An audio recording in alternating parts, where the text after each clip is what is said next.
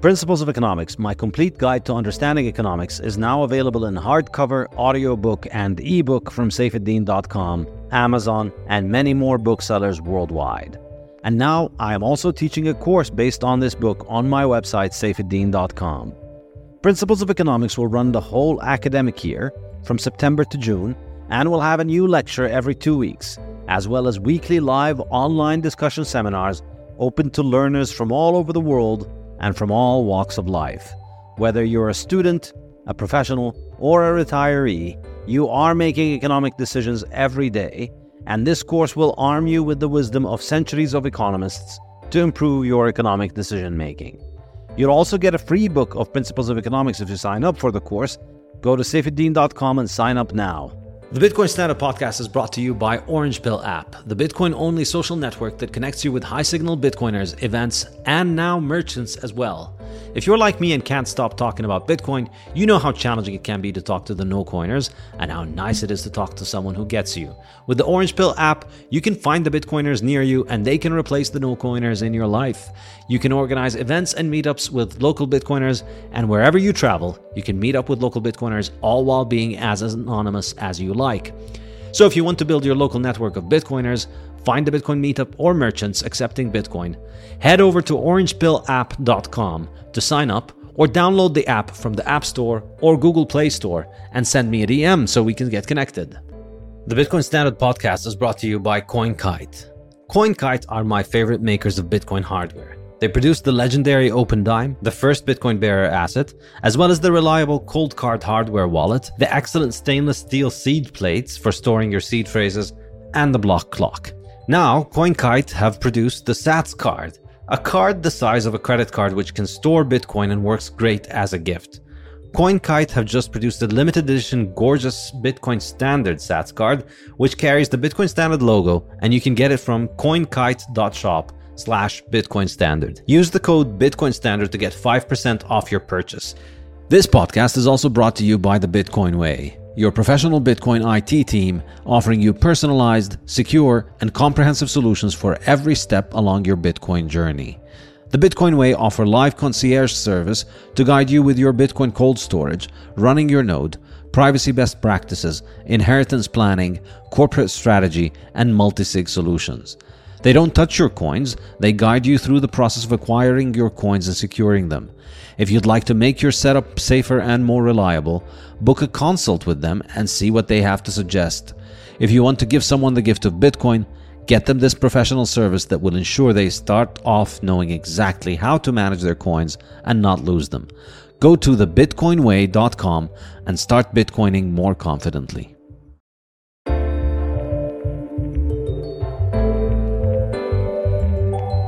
Hello, welcome to the Bitcoin Standard Podcast. Our guest today is Pierre Rochard.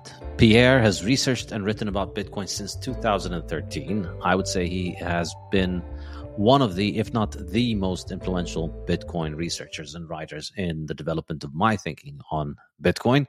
He co founded the Satoshi Nakamoto Institute in 2014 to curate the best primary source literature on Bitcoin. I highly recommend you check it out some of these articles that they published back then, 2013 and 2014. Brief little blog posts that the world has been catching on to over the last 10 years. And um, books like mine have sprung up inspired from these brief blog posts. It sounded insane at that time that a bunch of kids in Texas were writing about taking down the Fed and a new global monetary system and speculative attacks against the dollar. And here we are 10 years later and I mean, it still sounds crazy to most people, but it sounds a lot less crazy to a lot of people. And the people who listened, I think, don't regret listening and uh, acting upon this at all because uh, things have worked out very well for Bitcoin over that period. In addition to developing open source Bitcoin software, Pierre is an outspoken advocate for Bitcoin's decentralized governance. He co hosts the Noded Bitcoin podcast and the Bitcoin for Advisors podcast. Pierre served as Bitcoin and Lightning product manager at Kraken for three years, and now he serves as Riot Platform's VP of Research. Riot is one of the largest uh, Bitcoin miners, and we are going to be discussing Bitcoin mining today, in particular, discussing the economics of Bitcoin mining. a few months ago. Pierre and the team at um, at Riot published a report called "Bitcoin Transaction Fees: The Future Economics of Bitcoin Settlement Finality." It occurs to me now that it's actually more than a few months ago. It's actually been since September last year, so that's 14 months, which is not exactly few.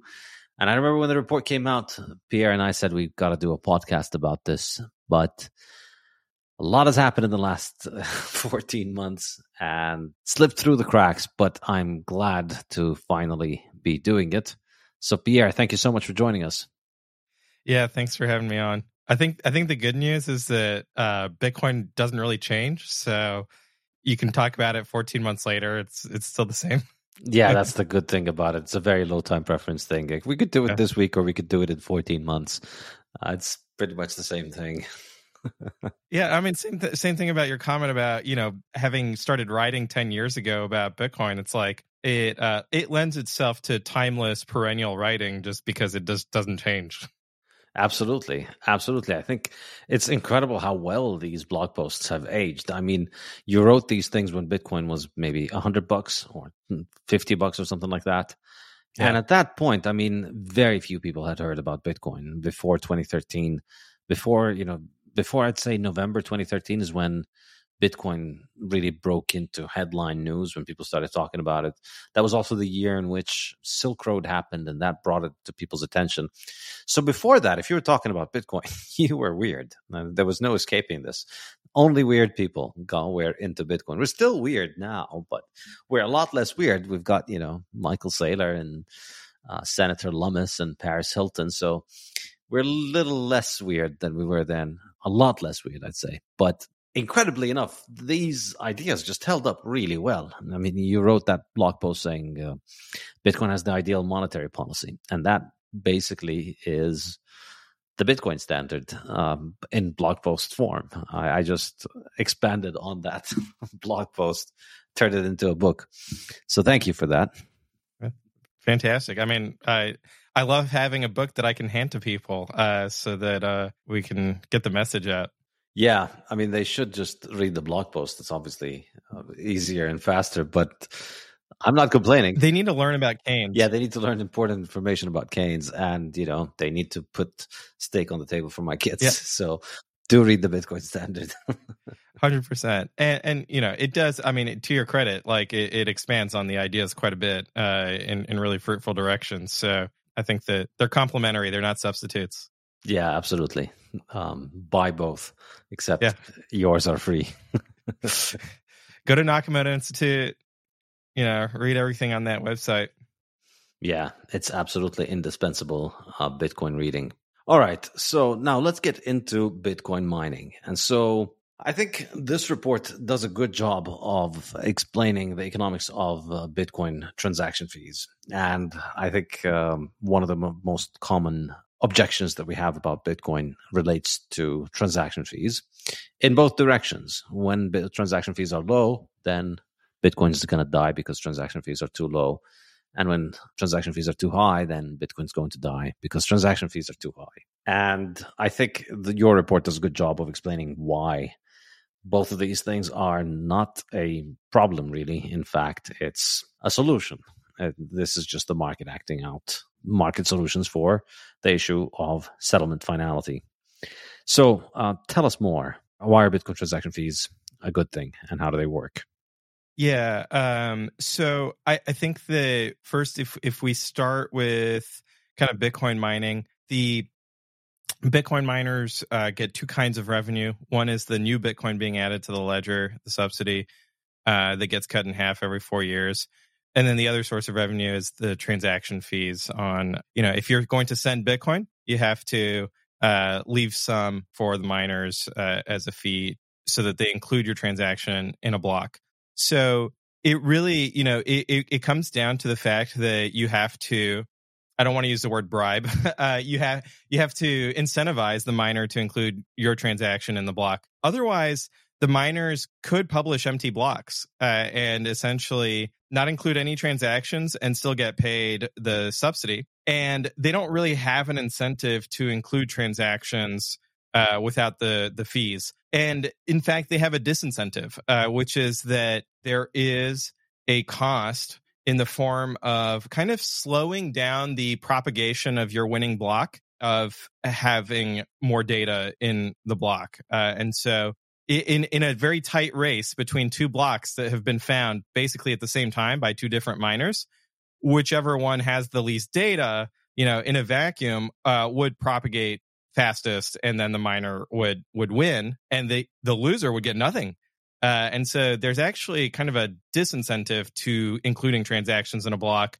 So the the fees solve for that, and and they kind of counterbalance it in a market driven way.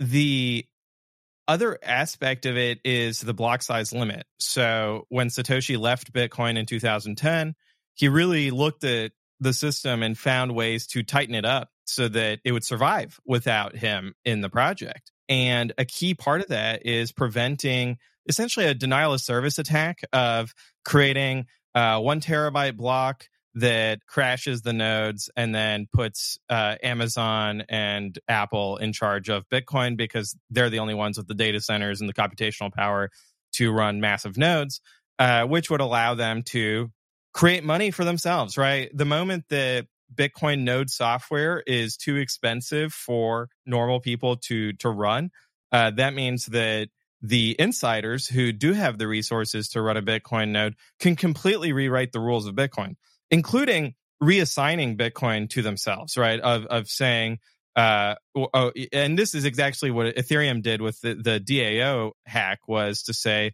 actually, you know, the the the assets in this address, they're going to go to this address instead, and you can hard code that into the software if you control. So, in order to minimize the cost of running a Bitcoin node, uh, Satoshi did put in, in place the block size limit. At the time, it was one megabyte and he kind of just made up that number. It wasn't based on any kind of scientific analysis.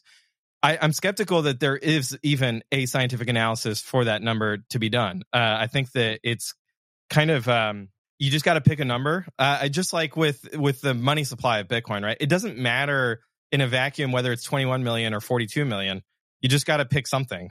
So um, he he picked one megabyte. Now, obviously, it became hugely controversial, led to uh, the Bcashers forking off in 2017, and it also leads to tremendous volatility in transaction fees because it puts a ceiling on the throughput of transactions through the network, meaning that if there's more demand for transactions uh, for block space uh, than there is supply, uh, supply cannot adjust. So you can't increase the supply of block space in response to an increase in demand, at least in the short run. Uh, we can talk about kind of the medium and long run, and, and we get into that in the research report because there's there's interesting phenomenon there. Um, but at least in the short run, it's uh, you know completely inelastic supply. What happens is that people are trying to outbid each other and trying to get into the next block, and this is particularly acute during a bull market where you have traders, arbitragers, but also just normal people who are stacking sats all at the same time. We could start talking about the uh, uh, the social phenomenon of uh, kind of the um, bull and bear market, but call it a mass hysteria of sorts. Uh, it's a psychological phenomenon of everyone trying to get into Bitcoin at the same time, and they're limited by two things. One is the Bitcoin price, and the second is the uh, transaction fees in terms of wanting to self custody. Right? Obviously, if if they're just going to leave it at Coinbase, then they don't care about the transaction fees. But in any case, so at the end of 2017, during the Apple market, when the price went all the way up to an astronomical number of twenty thousand dollars per Bitcoin, the transaction fees on average were about fifty dollars per transaction, and that's you know an average. Uh, the the one of the interesting things about transaction fees in Bitcoin is that they're not charged based on the amount of value that you're sending. They're charged based on the amount of data that you're consuming in order to send that value. And that that can be pretty orthogonal in the sense that you could send a billion dollars worth of Bitcoin using one input and one output and have a very small footprint uh, on the blockchain and pay a very small fee, pay a nickel to send a billion dollars worth of Bitcoin.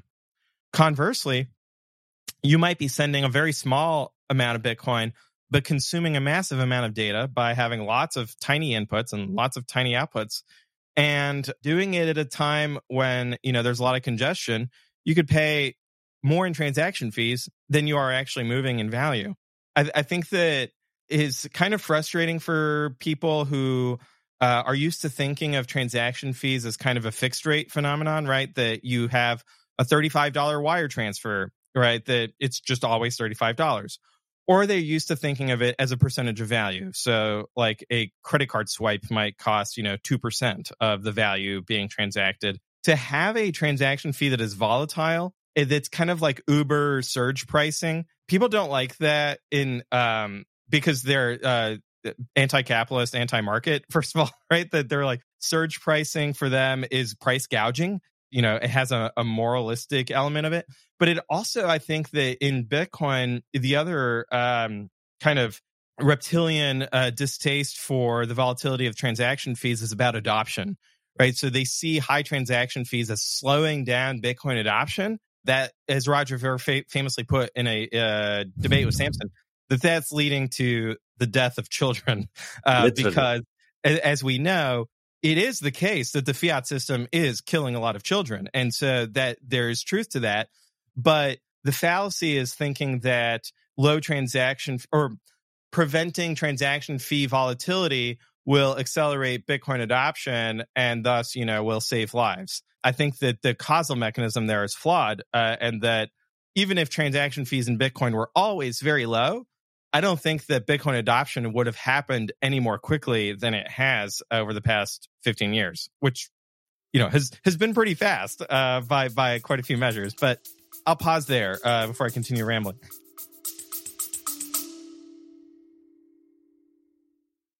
The syllabus for my new online economics course, Principles of Economics, is now available on saifedean.com.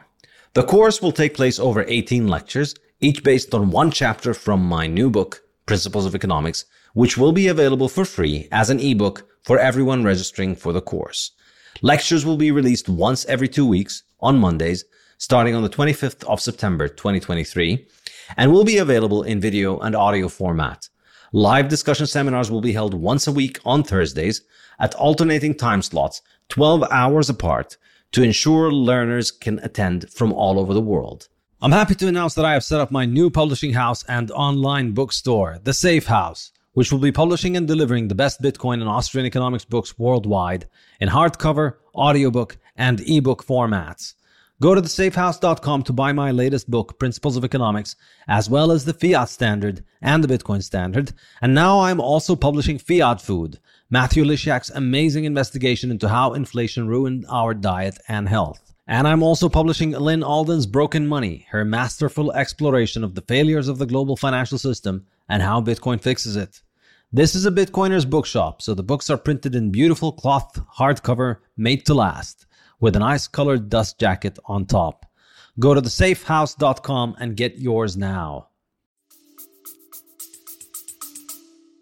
Yeah, no, I'll just say uh, uh, most people think Bitcoin's obviously slowed down and it's not taking off and it's not it's not living up to its potential once you start getting it then immediately you become impatient about it and why did it not take over the world last week i was promised there'd be there'd be death of fiat and here we are and we're just seeing the same thing and it's inching up closely but i'll always tell people if you read the satoshi nakamoto articles in 2012 2013 and somebody told you, yeah, this $100 internet coin is going to be worth $37,000 in the year 2023, you'd have thought that's insane. Clearly, it won't do it.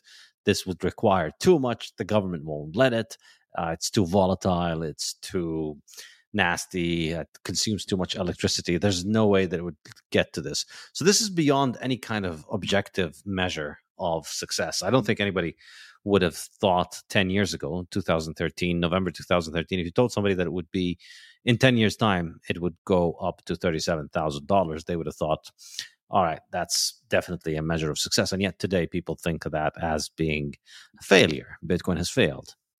It's 700 billion dollars worth of money just out there on the internet with no central authority in charge of it but it's a failure apparently total failure you know, co-opted by uh, Wall Street, et cetera.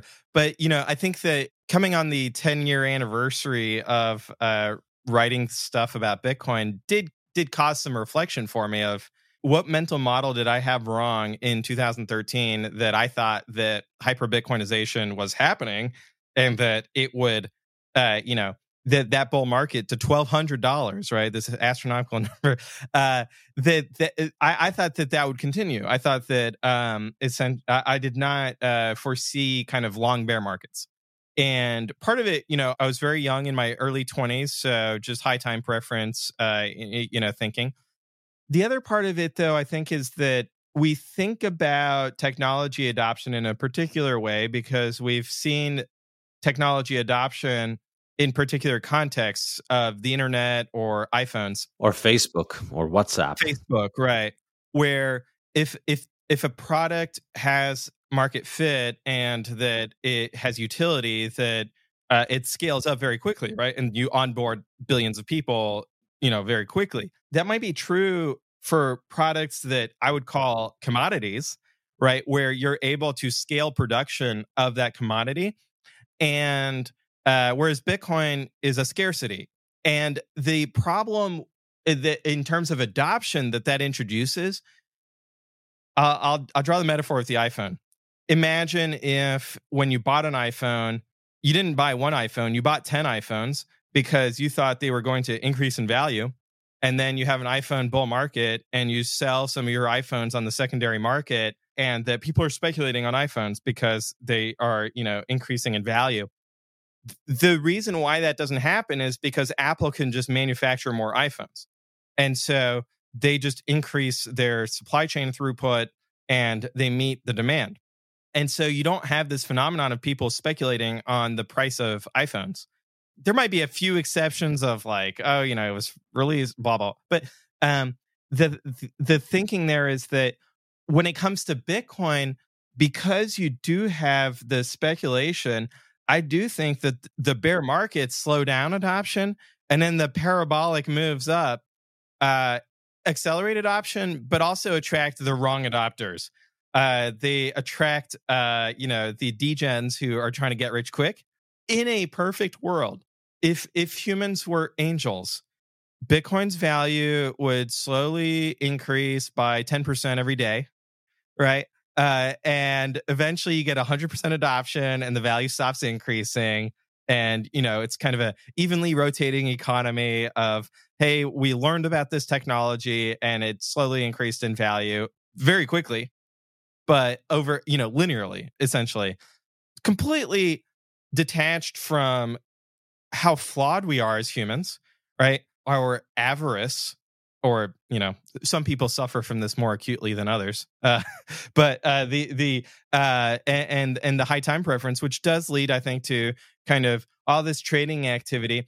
But i also think that there's a rational element to it of uh, rebalancing your portfolio right? That okay if you bought bitcoin at one dollar when you know its purchasing power was a dollar and then its purchasing power increases a hundredfold it is normal for you to, you know, based on your marginal propensity to consume, that you would go consume in the form of buying a Lambo, paying off your parents' mortgage, putting your nieces and nephews through college. Although that's a terrible investment, but you know, consumption, right? We're talking about consumption. It's not as bad as a Lambo. I mean, sorry, it's not, no. it's it's better than uh, it's worse than a Lambo. That's what I should say. Oh, well, yeah, yeah. at least the Lambo won't indoctrinate you into Marxism. That's true. It'll make you a capitalist, if anything. It'll make yeah. you appreciate capitalism. Absolutely. Um, so that that uh, the rebalancing and people selling their Bitcoin, uh, I think that that's what actually, um, you know, ultimately then you you get into a bear market, and that drives away new adoption, right? Of people naturally don't want to start saving in an asset that is decreasing in value week after week and so we see adoption of Bitcoin slow down in bear markets. Interestingly, there's not disadoption of Bitcoin in a bear market. It's just uh, the rate of adoption uh, dramatically decreases uh, by orders of magnitude, but it's not like there's disadoption. So that's, I think, why it's taken longer than I thought it would uh, when I was in my early 20s. Uh, is kind of this this phenomenon around the the value appreciation, which you know it's a double-edged sword right? Uh but yeah and i think also a big part of it is just um, there's a fundamental difference between downloading an app like whatsapp or facebook and um, switching your cash balance. I think this is the, the key thing because uh, switching your cash balance is a little bit like switching airplanes mid-flight. It's not very easy uh, because with apps you can have 15 different social media apps on your phone and then a 16th one comes along and it has new features like instagram it's uh, it's optimized for pictures sharing pictures you download it you get the 16th and then if that turns out to be the one that works best for you for your business or for your interests you end up adopting it and then we can see instagram go from zero to a billion in very little time because you're not really switching away from the other apps in a, in a very meaningful sense but with money it's very different because it's it's it's like a living organism in that you're running a business or even as an individual not somebody who's running a business. You've got your expenses and you've got your income and they're all denominated in a particular money. And so if you're going to be switching to another money it's very tricky because everybody you're billing everybody you're paying is used to denominating your transactions in one form of cash dollars in particular most of the world.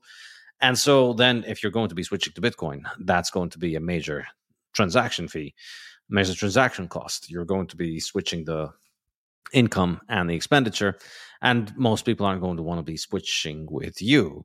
So, the healthy, correct way of doing it is to slowly transition your cash balance into more and more Bitcoin over time while not really endangering your running your business and your expenses in fiat because you have liabilities in fiat that you need to meet. So you don't want to switch immediately to Bitcoin and then uh, witness a drawdown and then not be able to make rent and end up on the street.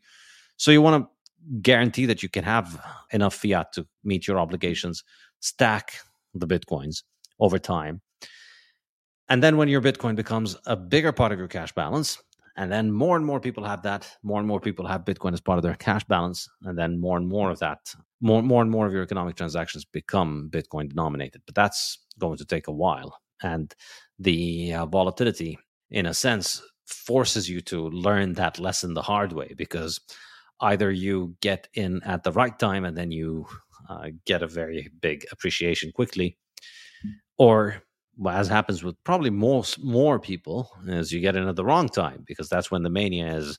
You get in when it's at the peak, when everybody's talking about it, you buy in, and then it drops, and then you learn the lesson about portfolio sizing. Just today, uh, Saylor announced that he bought another, I think it was five hundred million dollars of Bitcoin, uh, and um, you know, I think that in addition, you know, if we go to just looking at building up the cash balance just on your own, um, you know, if Facebook disappears tomorrow, it doesn't matter to you, right? Like, you, okay, your account's gone, you know, life goes on. But if your life savings disappear, that's going to change your life. Uh, it's going to affect how long you have to work and what happens to your children and your grandchildren and the opportunities that they will not have anymore because your life savings have disappeared. And so to have the confidence to put millions, hundreds of millions, billions of dollars of value, uh, let's say, of purchasing power into a new system, you wouldn't do that in 2009 of like, oh, okay, uh, you know, I'll, uh, I'll, I'll save up billions of dollars in this brand new monetary system. I think it takes time to establish confidence.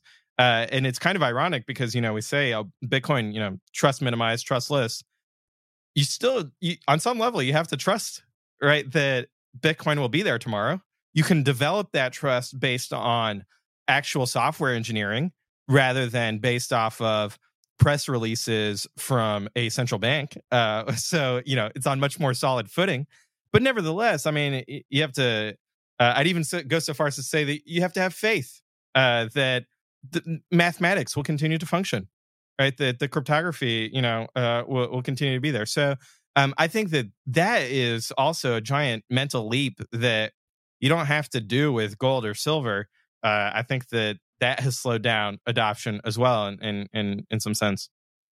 Yeah, and with Bitcoin, you're going from a very small base to potentially a very large base, and that's not exactly the case with gold, which is already very large and very widely distributed. So there's going to be a lot of volatility. And that's effectively the entrepreneurial component. You get rewarded for buying Bitcoin early in the same way that you get rewarded for buying Amazon early because you see the potential in 2000 in the year 2000 you think yeah this is online retail is going to grow and it's going to become bigger than uh, than regular retail and similarly 2013 or 15 or 20 you think digital money is going to grow and it's going to supersede fiat central banking? That's a speculative call. That's an entrepreneurial call. And if it was i think the way to think about it is that there's no that there's no rose without a thorn.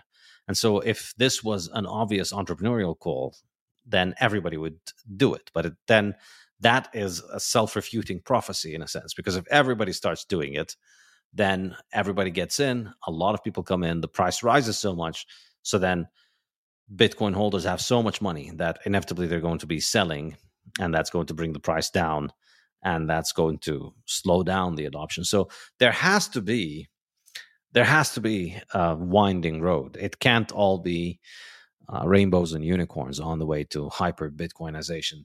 We can't just have a big giant freebie where everybody just gets very rich over three weeks and everybody adopts Bitcoin over three weeks and we all get really, really rich.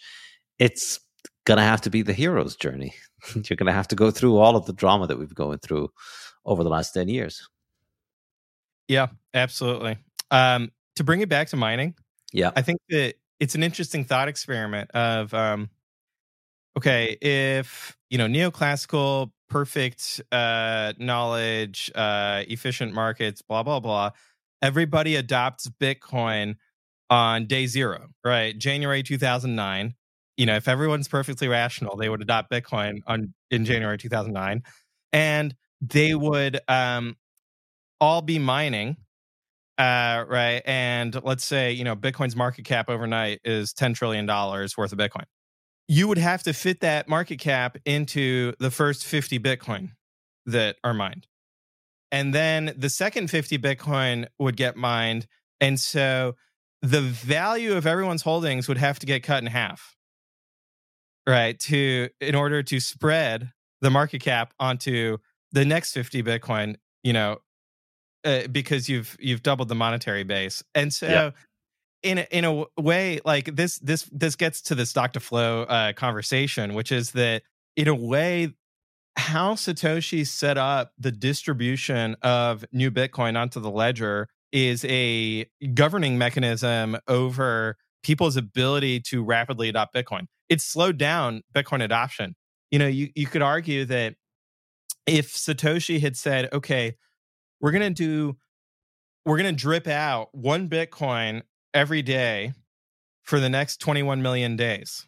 And I think that that that would have had an impact on the adoption rate. And I think that, you know, which way it would have gone is purely speculative. But just all that to say that it's kind of uh, a lot of this is in a way, an accident of history of how Satoshi set up the distribution of Bitcoin, you know, through the mining process, but really through that subsidy function of the uh, right shift binary operator uh, cutting in half the, the subsidy every 210,000 blocks, which is just a completely arbitrary thing. But uh, you know, I I have to I, I do have to believe that it's uh, the the best way to do it because that's the way it is. Yeah, I think ultimately, if you did it with, say, one coin a day, or 10 coins a day, or 100 coins a day, it wouldn't look very different because the supply growth rate would also be declining.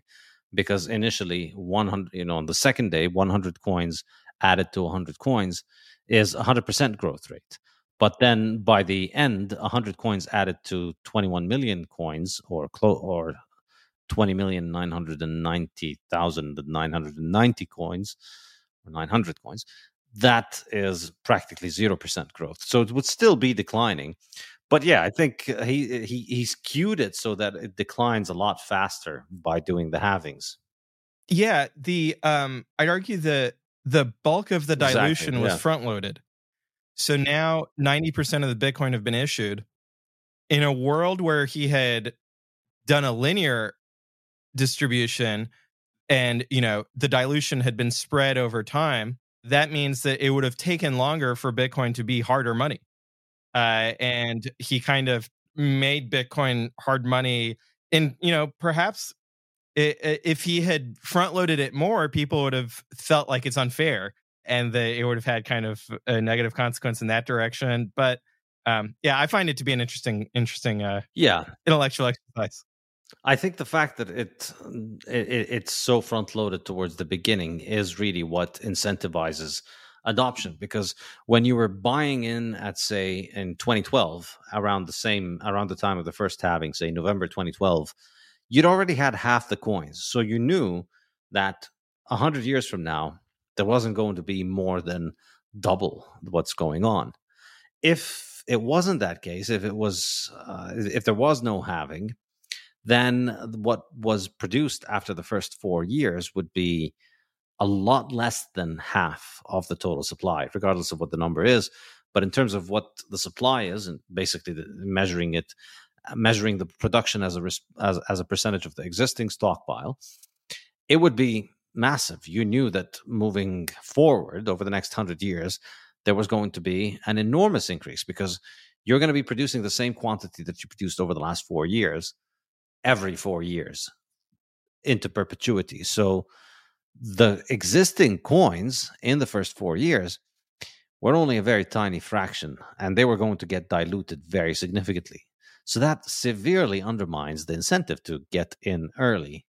But knowing that the dilution is going to be diluted in a sense meant that, yeah, you should get in early.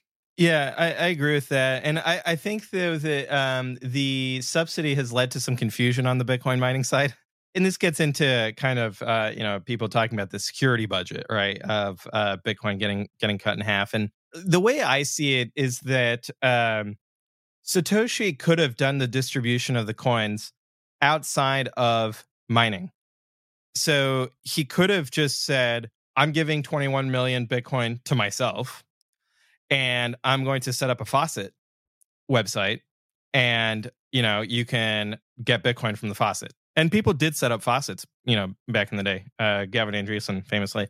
I, I think that why there's a lot of wisdom in putting it through the mining process is that first of all that faucet would have just ended up being mining anyway right? In the sense that people set up the the captchas you know to make sure that you're a human well, that would have just made it so that people try to create algorithms that are able to, um, you know, solve the captcha automatically to get the Bitcoin. And so ultimately, you know, the cost put into acquiring the Bitcoin would equal the marginal revenue, right? So it would have just been mining in a different form, uh, mining Google CAPTCHA uh, solutions. And it would have been inferior because uh, the way that, you know, mining within Bitcoin works is that it's this global permissionless competition. And having that be open means that there's no monopoly seigniorage rents off of issuance of Bitcoin. And so I think that that really gets to the heart of a, a monetary problem with fiat is uh it, is this problem of of seigniorage. And I think that I draw a very strong box around that and say that's the only problem being solved by adding Bitcoin through the mining process. It's not solving for the problem of transaction finality. It's not solving network security. Uh, you know, all these other things that uh, you know, those are different. The way transaction finality is solved is with transaction fees that we're talking about. The way network security is solved is through the use of node software and cryptography, um, and also of you know how the node software has preventing e- eclipse attacks, preventing denial of service attacks. You know all of these kind of um, this is what I would really consider to be security. And then, of course, there's the security of the private keys, and that's solved by hardware wallets. It's solved by you know there's cryptography. Yeah, the the Bitcoin mining, you know, in today's state of 98% of the revenue comes from new issuance of Bitcoin, right? That means, in my mind, the Bitcoin mining industry, what it is solving for, the 98% of what it is solving for is anti seigniorage. Uh, it, you know, I, I I consider Bitcoin mining to be anti-seigniorage technology. As time goes on and the you know the halvings happen and that percentage decreases relative to transaction fees, uh, then there's less and less necessity for anti-seigniorage technology because there's just less issuance.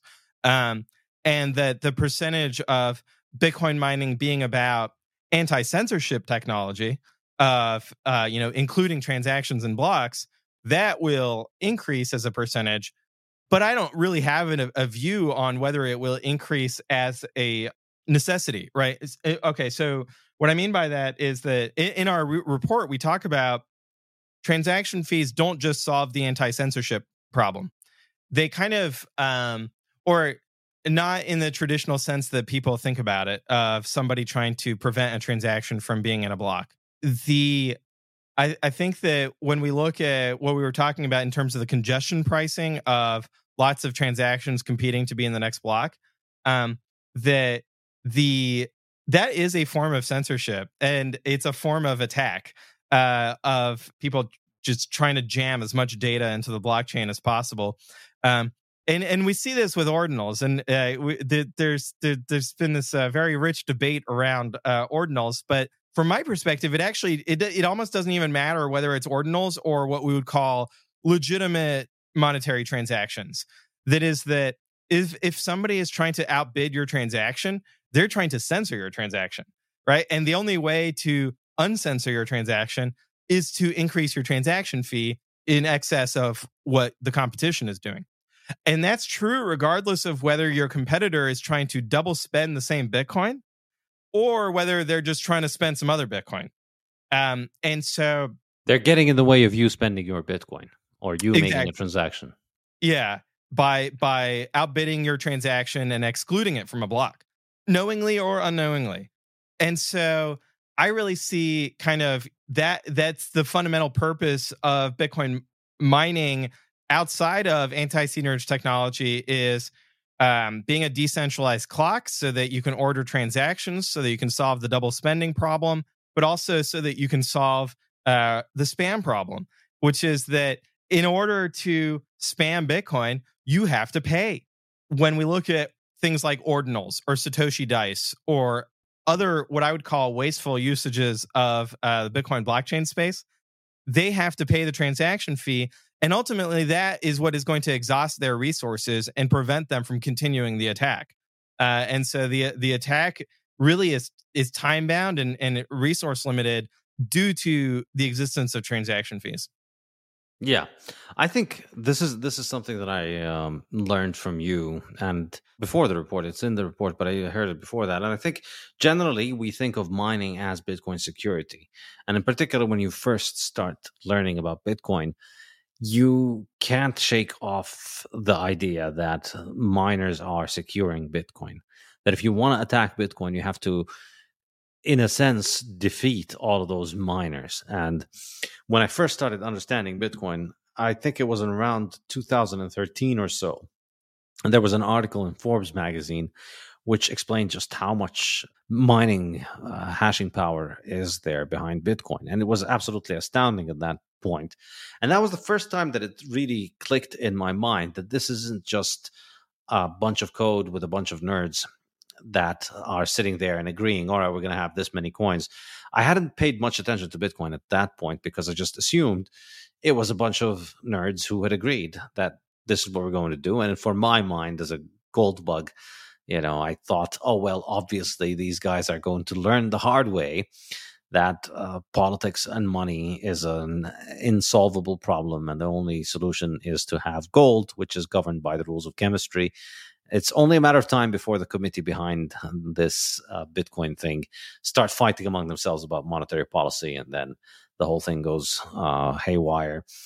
Effectively i thought of bitcoin as being one of the shitcoins it, it, it, in my mind it was what shitcoins are today and that's exactly what shitcoins are you know? They switch their monetary policy every time somebody trolls them about uh, bitcoin having a better monetary policy or every time somebody writes a book saying bitcoin is sound money they go and they make their shitcoin into ultrasound money uh, which is hilarious but go back to the point you think of mining as being the security of bitcoin But I think you're absolutely correct in saying it's not really the security of, or it, it is part of the security because if you do compromise mining, you will compromise the network. There's no question about it. But the particular part of Bitcoin that it secures is the distribution of the coins. That's it. It's out there to prevent the uh, distribution of the coins from being centralized, from being captured by one authority, from being compromised by that authority, from being inflated, um, and from, as you said, the issue was that it's inevitable. You're going to get a world in which the cost of making money is going to uh, tend toward the revenue that you make from making money. So even if it was just a faucet, people are going to spend enough money at solving captchas in order to get the faucet Bitcoin, which is effectively what proof of work is. It just formalizes it in a neater way than trying to hack captchas. So, what do you think would be the um, argument that Bitcoin mining is part of the security? Do you do you still see that as being valid? I mean i lean more and more toward your perspective but if you were to steel man the other argument that it is part of the security of the network what would you say? Like why is it not about the security of the network? Why is it about the distribution? Yeah so that's a, a great question. So i, I you know I, I'd, I'd say um it's about the distribution but it, it is also about the transaction finality and I guess I don't like the word security in particular. Uh, I just like the word finality better. Uh, but often they're one and the same. Like it is, uh, you know, from a it's just semantics, right? In the sense that like people just think about that word differently than I do. Uh, but um, because I think of it as like cybersecurity of like, uh, but in terms of transaction finality, transaction finality is critical, right? The if you have an electronic cash system uh, if people are just able to reverse transactions here and there all the time, then th- as we were talking about, that's going to erode the trust and the faith that people have in the system.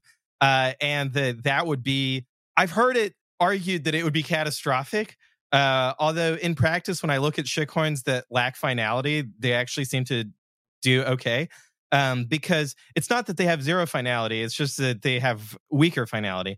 And then if we look at the fiat system, the fiat system has just catastrophically low levels of finality, right? That uh, nothing is final in the fiat system. Everything, everything can be reversed. I, I'd say that there's it kind of cuts both ways. Like I see a strong argument for we need uh, absolute finality, unquestionable finality, but I also see the other side of we can overplay the importance of finality and that you need enough finality, but you don't need uh, at, you know, 100%, and that there's diminishing marginal returns on finality uh, as kind of a, uh, you know, a property of the system, and that there's trade offs as well. And meaning that, uh, you know, and I'd say the same argument around national security, right? People talk about national defense or like, oh, well, do you need 100% national defense of like your border has just soldiers on it you know, the entire way of the border. You've got a thousand miles of border, you got a thousand miles of soldiers and tanks, and you know, you're just ready for anything. It would just be uneconomical, right? And so um, when people talk about, oh, we should ha- we should have very high transaction fees, uh, in my mind, it's like, well, are we being attacked? you know, if, we're not being attacked, then you're just w- wasting resources because you can be reactive um, and I think this gets overlooked a lot in in the mempool of you being able to outbid attackers with transaction fees. You can react to an attack. You don't have to building up a, a massive, you know, military industrial complex in order to be ready for any attack. Instead, you can uh, essentially, uh, you know, perform guerrilla warfare, uh, insurgency against uh, your adversary and that's what I see the mempool as is kind of the uh the the you know where that insurgency happens. So the and that's that's kind of what we outline in the uh, the report. I also think that there's a uh, labor theory of value uh, Marxist fallacy of people look at the size of the Bitcoin mining industry today and they say transaction fees have to increase in order to continue to have miners at the same scale that they're at today. And it's like, well, me working at a Bitcoin mining company, yes, I agree, absolutely. um, but if we look at it objectively, Uh, no, that's not the case. And that, um, really, if you kind of do the thought experiment of the reductio ad absurdum of, let's say there was only one dollar's worth of Bitcoin of mining revenue per day, and so that would only justify the cost of one person mining on their home laptop, right? And so and consuming electricity for that. So Bitcoin mining would be 100% centralized. Okay, now what can that person do? They can censor transactions, right? So let's say they start censoring transactions. Well, now you start seeing transaction fees get bid up in the mempool. And now the daily revenue of Bitcoin mining doubles to $2 per day. And so now somebody else turns on their laptop and they start including the transactions that were getting censored, uh, and so on and so forth. And so, in a world where there is no censorship of transactions, nobody wants to attack, nobody wants to censor, uh, there's no and there's no subsidy because it's the year 2140. You could have a mining industry that is one dude in his parents' basement with his laptop. And I would argue that the system is still secure because what gives the transaction finality is the permissionless nature of Bitcoin mining. It's not the absolute size of the resources being consumed in at any point in time in Bitcoin mining. It's really about how much Bitcoin, uh, sorry, how much resources could be getting consumed if somebody were attacking it that makes, that gives it finality, meaning that you can't see the finality because it's just economics in one lesson, right? You don't see the alternative reality of what would happen if somebody were attacking. And I also think that it leads to, you know, let's let's talk game theory.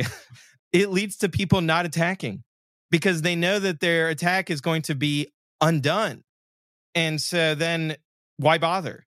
Uh, and so it's I think that that uh, that aspect of Bitcoin mining and transaction finality gets overlooked, and then people just kind of get into thought experiments about how high transaction fees have to be in order to you know o- overcome the the halving.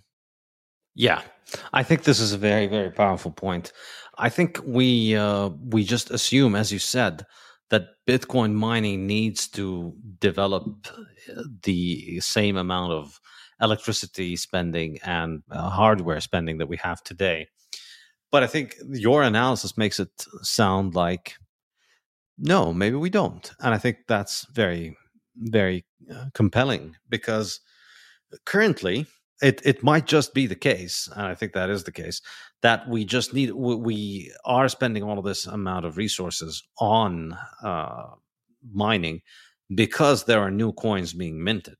If there weren't new coins being minted, maybe we don't need this much spending in order to make Bitcoin secure. Maybe we don't need massive billion dollar mining companies. Maybe in 100 years from now, there just won't be that thing. Maybe mining will go back to being something that's done by nodes without the subsidy without the new coins that are being issued, maybe we go back to a system in which the nodes themselves mine, and that ensures enough decentralization to ensure enough censorship resistance.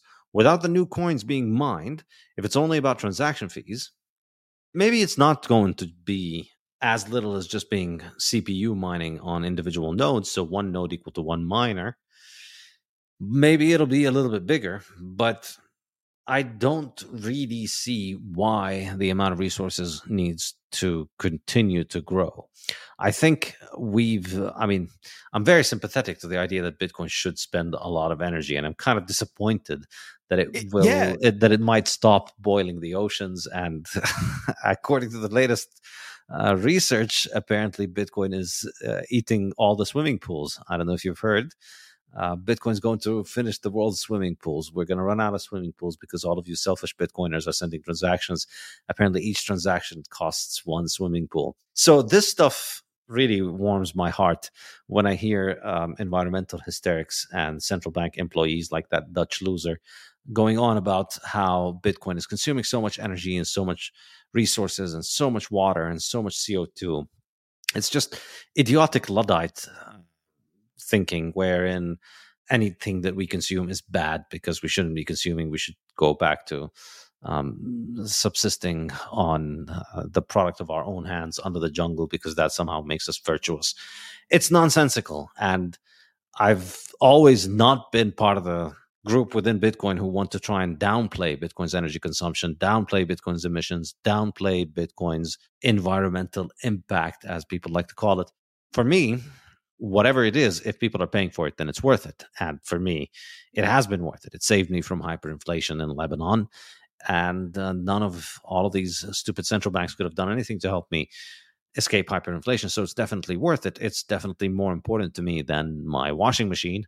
It's definitely more important to me than your washing machine.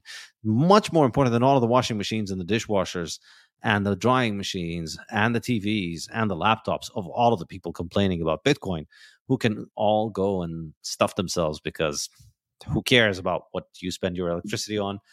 I find Bitcoin to be a much more valuable use of electricity. So there is a part of me that wants Bitcoin to continue to grow in consuming more and more electricity. And I remember in the early days, some of the early Bitcoiners had said things like, it's inevitable that at a certain point, Bitcoin is going to consume half the world's electricity. There'll be one half of our electricity is going to be out there making economic goods, and the other half will be out there making Bitcoin. And it's tempting to believe that, but I don't believe it's correct. I don't think there's any reason why uh, it should grow to that extent. Even today, at about 0.1% of the world's electricity consumption, it's an enormous number. 0.1% is still a huge number. And I'd be very happy if it goes up more because electricity is not a fixed pie.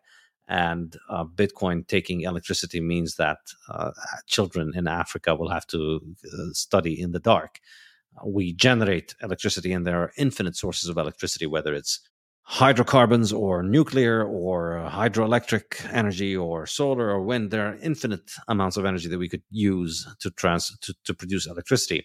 And so bitcoin isn't taking electricity from anybody. Bitcoin is producing and incentivizing the production of electricity. I, would love to be out there and just rubbing it in no coiners faces and telling them we're going to consume more electricity than everything else on earth. But I don't see that as the case. I think, uh, yeah, obviously, Bitcoin is an economic system and it tends towards efficiency because it's a free market. And I don't see a reason why we would be consuming more electricity than we need. And we don't need the electricity, unfortunately, to just uh, rub it in the face of the no coiners. As much fun as that is, we need the electricity for the network to f- function.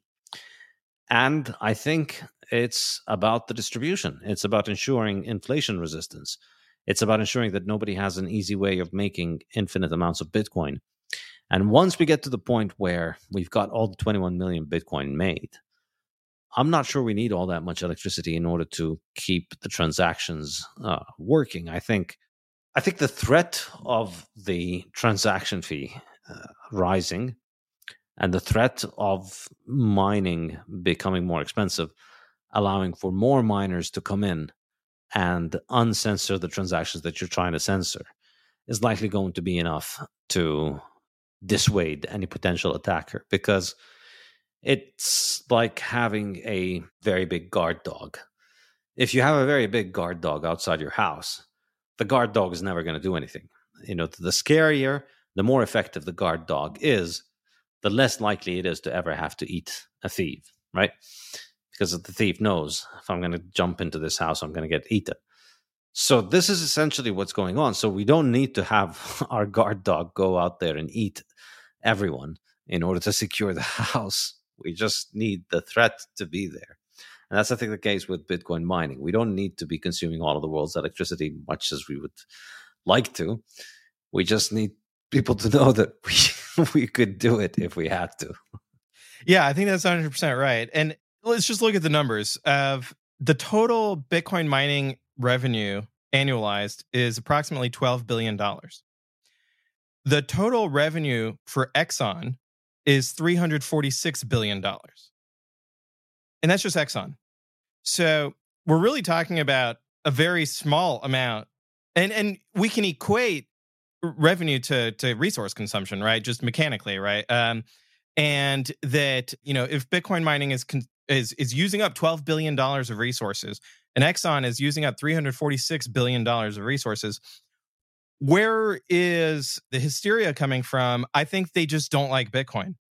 It's not it's it's not even about the 12 billion dollars because 12 billion dollars is a drop in the bucket of things that are quote unquote, you know, bad for the environment, politically incorrect, etc. So there's there's that, and then I think though that my my my my comment about 2140 and just one laptop mining i would argue that is a more of a thought experiment than a prediction. Because what i predict is that first of all in the short run the bitcoin purchasing power is going to more than double every 4 years.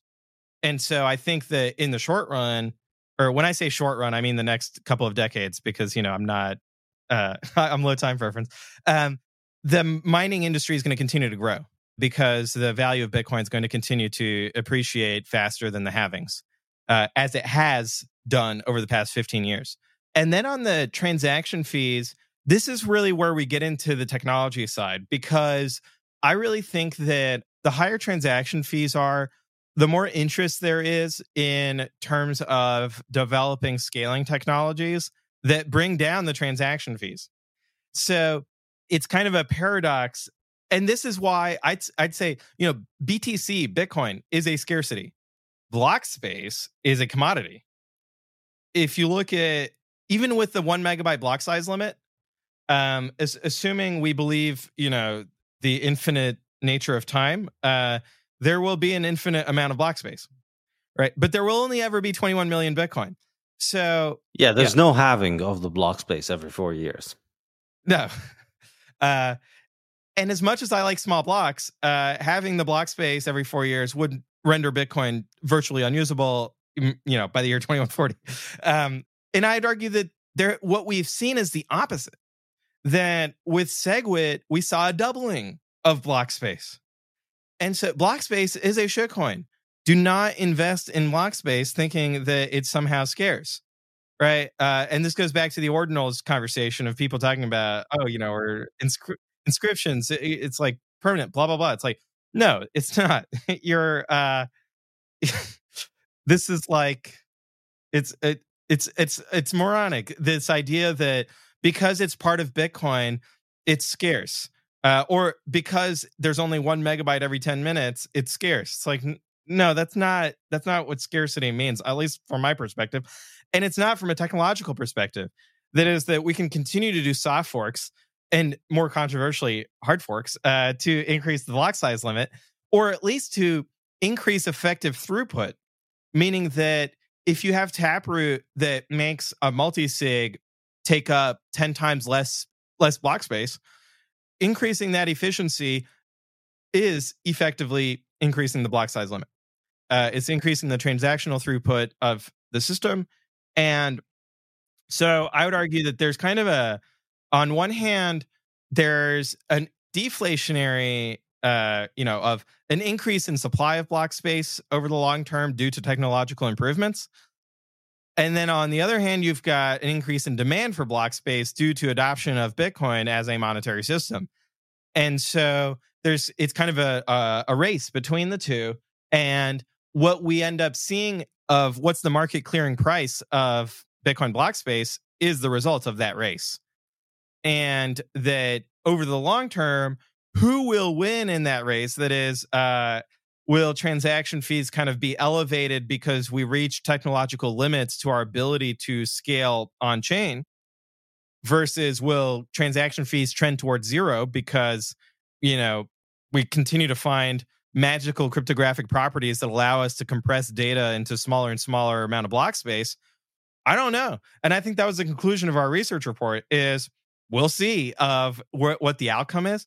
I do think that there are as in many areas diminishing marginal returns. So i do think that um, the technological improvements in bitcoin will get harder and harder uh, and the, there will be less and less juice to squeeze out of the lemon and thus transaction fees they're not going to be astronomical and they, it's not like we can mechanically say they're going to replace the the subsidy.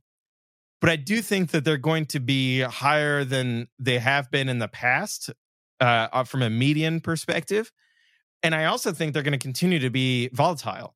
So we're going to continue to see uh, boom and bust cycles in transaction fees and that means that Bitcoin mining is going to continue to be a serious industry of first of all because of the increasing purchasing power of Bitcoin, and then second of all because of the increased usage of the Bitcoin network and that value accruing into transaction fees and into the mining industry.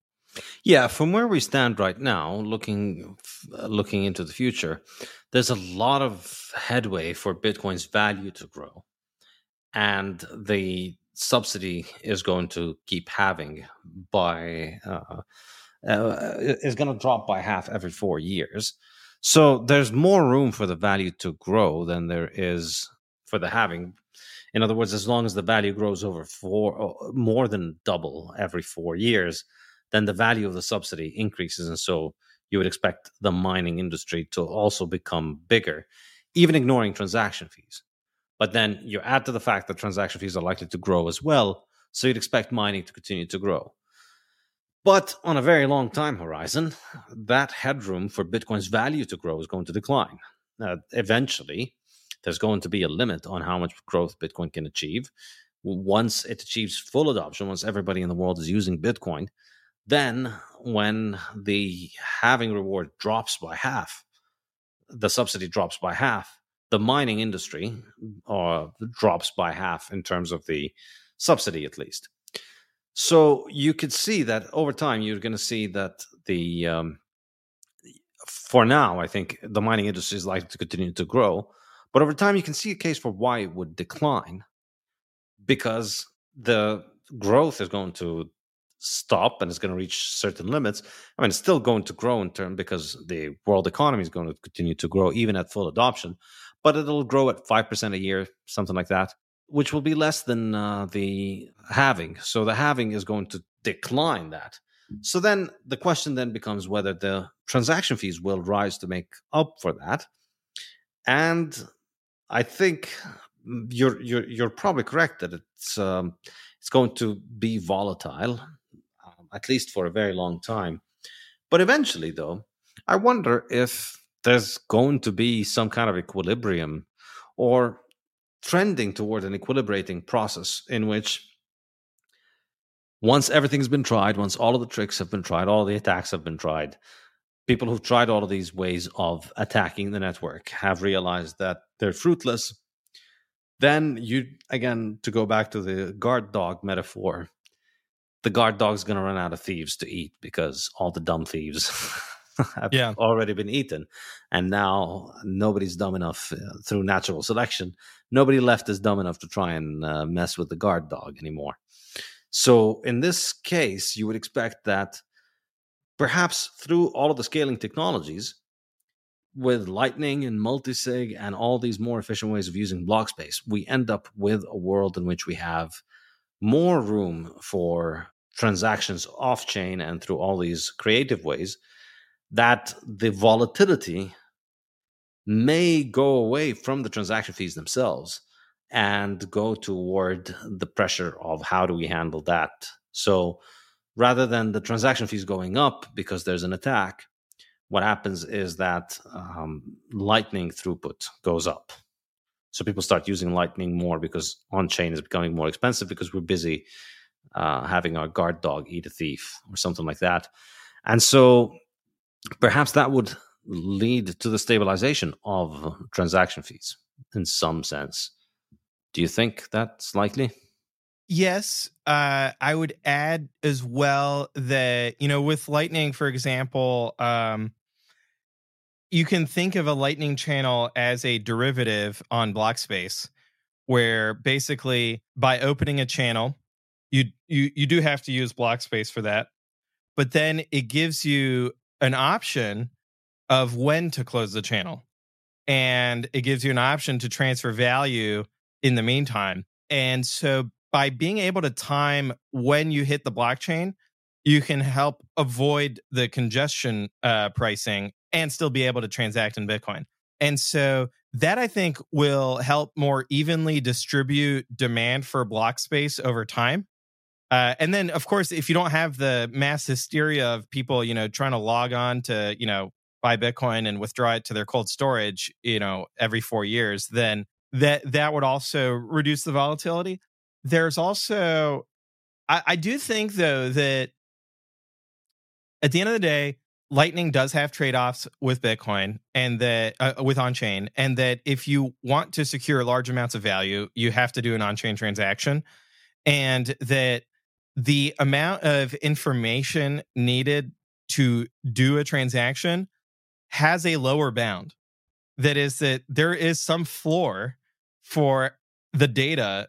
Like you have to have an amount right? Like you have to have a destination. Uh, so you know, so I think that there's like eventually there's a situation where we've extracted every efficiency possible, and demand is still greater than supply for block space because the transaction finality properties of the uh, on chain, you know, is just greater than layer twos, off chain, all of that. I just see so many variables in both directions, and it's kind of just I I I eh, I know there's a fallacy of the middle, but I actually don't think it's a fallacy in this case. I think that um, it's the market process. Yeah, it's the market process, and it's also very far in the future. Uh, that is that uh, the today we're at less than one percent of adoption. I would argue, and so if Bitcoin continues to do its thing, I think that the Bitcoin mining industry, let's say 2200, the year 2200, very long term, will the Bitcoin mining industry be smaller than it is today in 23 or bigger? I would argue it'll uh, be bigger, but not that much bigger. Uh, meaning that it's going to artificially be very like the Bitcoin mining industry, I think is going to expand tremendously in the t- 2030s in the next decade because of Bitcoin's value dramatically increasing. Uh, and then it will go into a long decline. And there was actually a NYDIG uh, report uh, that that kind of illustrated this. That you know, based on on price assumptions of you know reaching full adoption, and all that that's not a problem for for Bitcoin. Uh, I think what it, it's a problem for is the new entrance into the mining industry. I'd argue it's not even a problem for the incumbents like like Riot. Uh, it's really a problem for the people who, let's say, they they they leverage up, uh, they FOMO into the mining industry, you know, at the top, and we saw people do that in the last Bitcoin cycle. Uh, and so it just really depends on and I, I, find this fascinating as well just next year's halving, Who's going to survive? Because let's assume the Bitcoin price goes sideways, you know, to thirty thousand uh, dollars, you know, into next year. You would expect that half of the Bitcoin mining industry to go out of business. But the reality is that that's not going to happen. One is because today they have profit margins that are greater than, you know, th- th- that will allow them to continue to operate. But the other thing too is that if you get rid of the marginal players, then you essentially free up market share for the other incumbents and uh that you know with their profit margins they're able to continue to, to to survive. And so i'd argue that it might be like 25% decline in bitcoin mining rather than a 50% decline that you kind of expect in a, a, a vacuum. The other way to look at it too would be that bitcoin price was $17000 a year ago and that a lot of the bitcoin miners might have done their capital budgeting based off of $17,000, not based off of $34,000. And so the doubling of the Bitcoin price has already happened. Uh, and so uh, it's already netted out kind of the halving, and that hash rate will not decrease at all. It'll just stop growing. Um, but we'll see. Time will tell. But I, I just think that that short term analysis you can extend to the long term analysis as well. Yeah, and then of course uh, there's also the um, possibility that the price keeps going up, but then everybody gets over leveraged as they always do, and yeah. then difficulty goes up, and then they all get wrecked. yeah, and um, I think another. I, I, know we're we're over time here, so uh, cut me off if. Uh, no, it's fine. Going too long. Another interesting economic phenomenon in, in the mining industry is the valuation of the mining rigs themselves, which in traditional electronics, right, it's just it's purely deflationary, right? You would just expect the the value to keep going down. But because a mining rig is a, you know, its value is the present value of the future Bitcoin being generated by it, the the value of mining rigs can increase until they get diluted out by the manufacturing of new mining rigs. And that because Bitcoin's price increases so quickly in the bull markets, the supply chain of Bitcoin mining cannot keep up. And so in the short term, what you see is that the value of mining rigs dramatically increases. It's an open question as to whether that will happen in the next cycle because Bitcoin mining rig manufacturers have continued to expand their manufacturing capabilities, you know, broadly speaking, over the past five years, let's say, that uh, perhaps in the in the next cycle there will not be a bottleneck of mining rigs coming onto the market, but the bottleneck might appear in different parts of the supply chain for Bitcoin mining. And namely, I think in the area of literally power generation, power plants. Uh, the you know people will be trying to build more power plants uh, for uh, Bitcoin mining uh, because you know we're at that industrial scale, uh, and then in electrical equipment of transmission towers of, of electricity uh, and then transformers and, and all of this electrical equipment to you know go to low voltage that is competing with other industries like AI, right? The uh, these big data centers that are being built by the likes of Microsoft.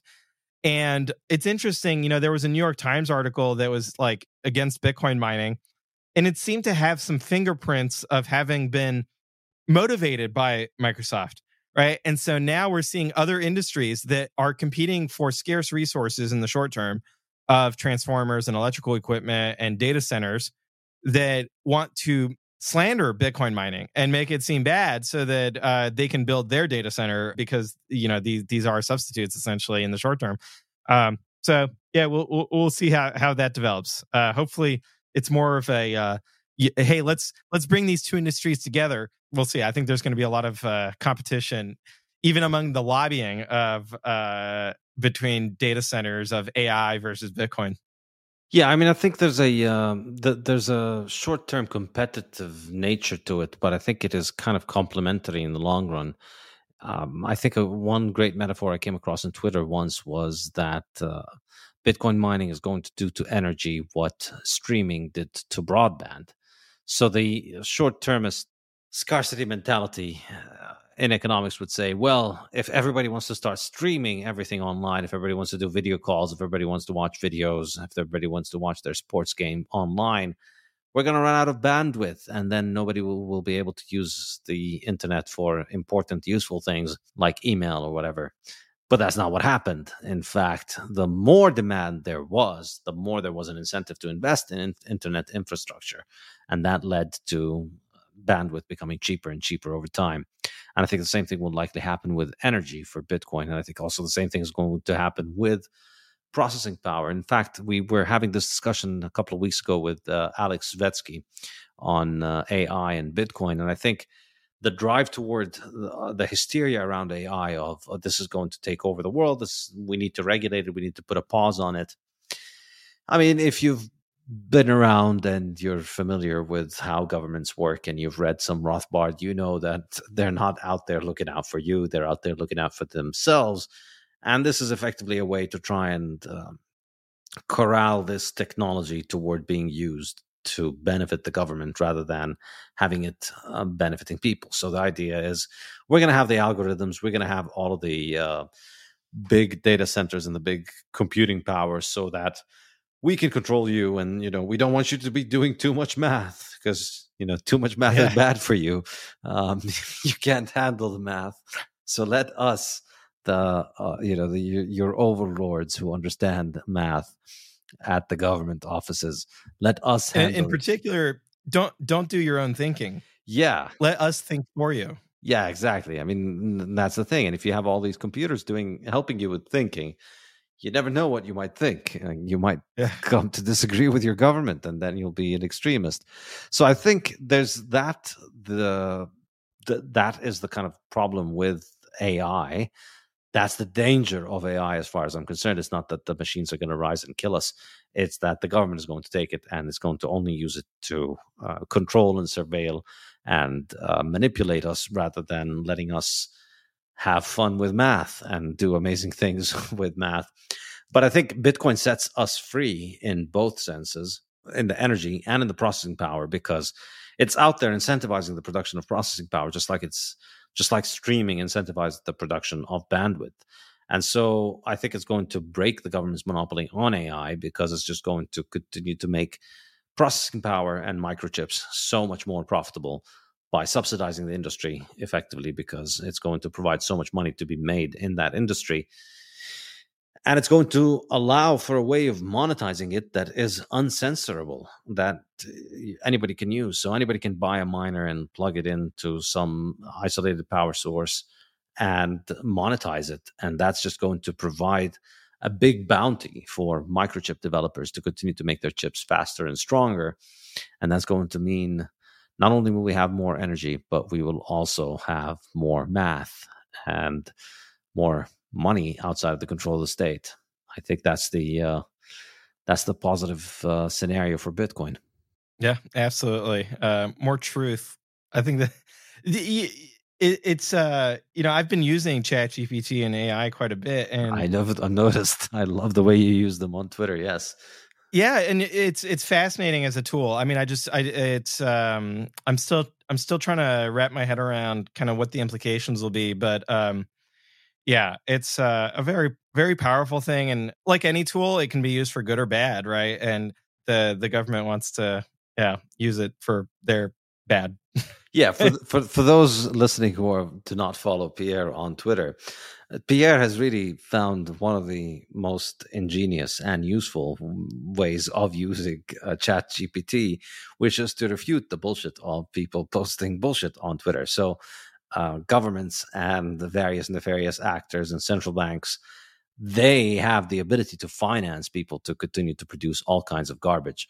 And so, um, you know, when you find a lot of people out there telling you Bitcoin is bad, or there's a problem with Bitcoin, or Bitcoin is boiling oceans, or Bitcoin is not going to scale, or all of these things, not all of that is just innocent, dumb people making innocent, dumb arguments. A lot of these people are uh, not innocent, dumb people getting paid to make these arguments. Some of these people openly work for central banks. Central banks are natural competitors to Bitcoin, and central banks have uh, infinite money effectively they could continue to pay for prostitutes like that to get online and spread the message that bitcoin can't work won't work is bad bitcoin kills kittens whatever so there's an infinite amount of propaganda that governments can produce and that happens all over the world and i think you know, you don't want to be too paranoid, but it doesn't hurt to be a little paranoid. I don't think all of the um, drama you hear around Bitcoin on the internet can possibly be all innocent. I mean, we know some of it comes from central banks, is financed by people who work for central banks,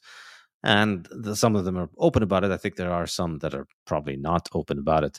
And so all these people are constantly producing uh, reams and reams and endless quantities of nonsense and I think it's called Brandolini's law that it's yeah. Uh, it's, it's, much more difficult to refute bullshit. Yeah.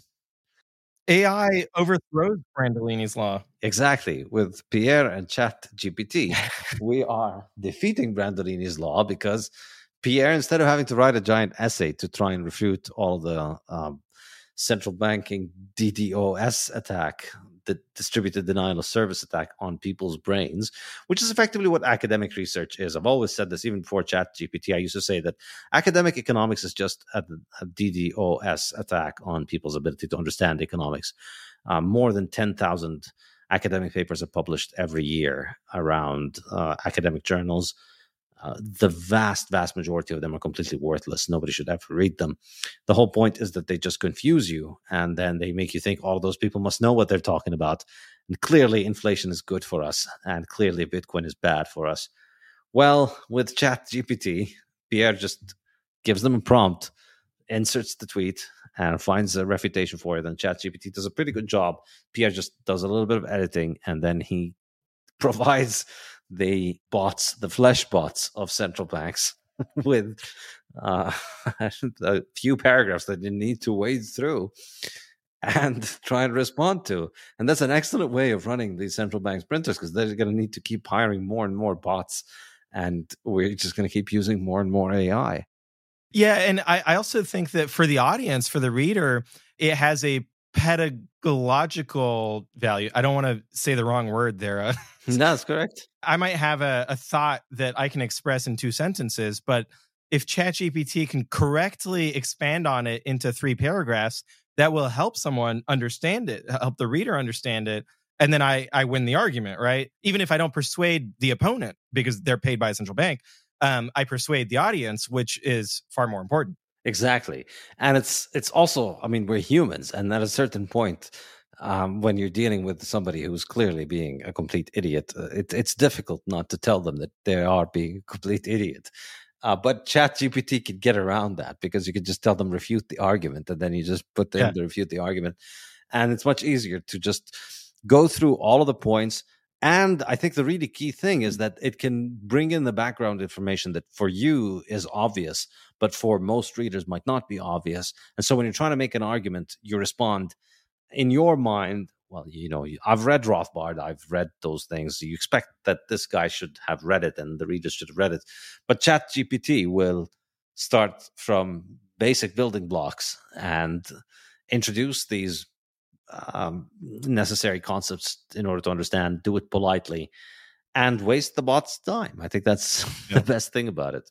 So keep doing it. Thank you. Yeah. Well, I've got a hot. Um, this has been a really great conversation. Look forward to coming back. We can talk about carbon emissions next time. Uh, yes, carbon accounting. yeah. But uh, yeah, thanks for having me on, and and it's always a pleasure to talk with you. Saif. Likewise. Thanks for coming, Pierre. Take care. All right. Have a good one. Bye. Cheers.